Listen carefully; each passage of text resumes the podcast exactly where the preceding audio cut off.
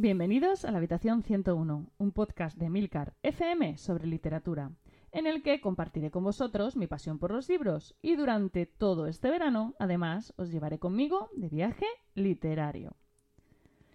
Y hoy nos vamos a ir hasta Sudamérica, nada más y nada menos que hasta Brasil.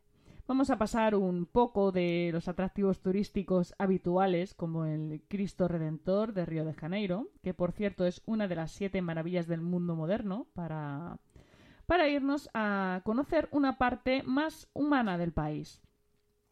La novela que os traigo es muy, muy conocida en Brasil. De hecho, se dice de ella que es una de las novelas más leídas de la nueva literatura brasileña.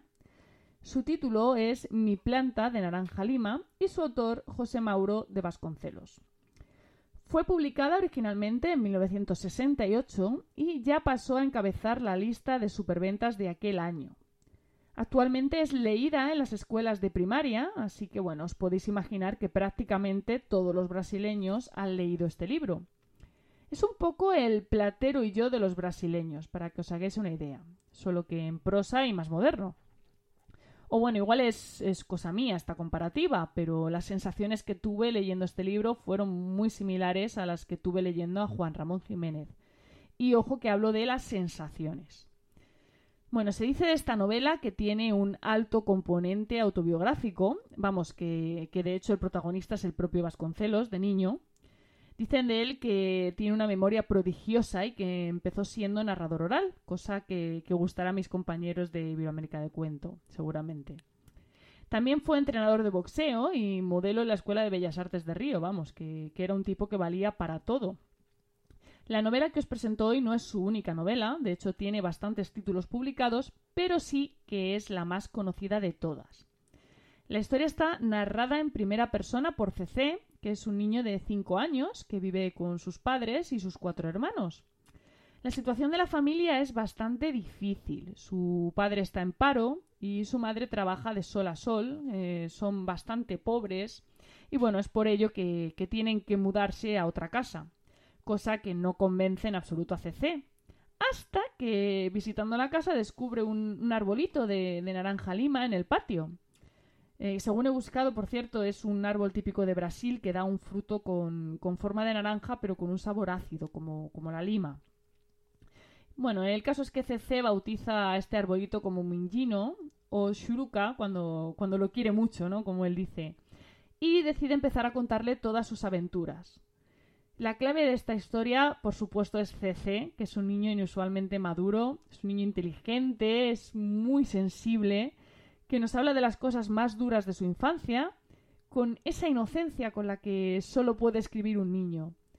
Es imposible no querer a CC, es un niño que, consigue emocionarte con, su enorme sinceridad, con, toda esa ternura que desprende. Mira, es que se me pone la piel de gallina al, al acordarme. Es un niño travieso, es un niño con un vocabulario que ya querrían muchos adultos, con una capacidad innata, ¿no? De alegrarse por los detalles más diminutos. Es un niño tan vivo, tan alegre, tan real, que, que, no sé, que parece que está a tu lado, que está contándote a ti sus aventuras, como si, si tú fueras su, su arbolito de naranja lima.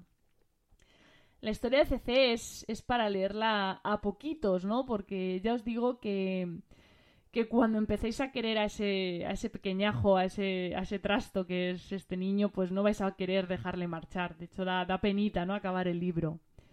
Y no os dejéis engañar por su argumento o por su narrador, y tampoco por el tono en el que está escrito. Este es un libro tan para niños como pueden serlo, como decía antes, Platero y yo, o como puede ser El Principito. Es una de esas historias que, que bajo la aparente sencillez de las palabras de un niño ocultan una lección de vida imprescindible. He leído que hay una segunda parte titulada Vamos a calentar el sol, en la que se continúa la historia, y también que ha sido adaptada numerosas veces al cine, al teatro y a la televisión, la última película, si no recuerdo mal, de 2011.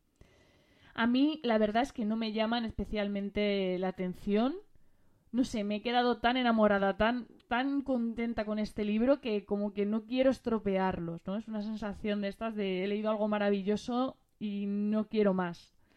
Pero bueno, lo dejo dicho por si alguno quiere sumar eh, más eh, información al libro.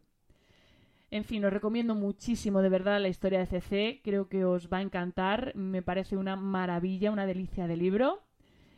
Y en fin, muchísimas gracias por el tiempo que habéis dedicado a escucharme. Espero vuestros comentarios en nuestro grupo de Telegram, t.me barra habitación 101, y dejo los comentarios abiertos a sugerencias, países y libros para incluir en este viaje. Leed mucho y recordad, nos encontraremos en el lugar donde no hay oscuridad.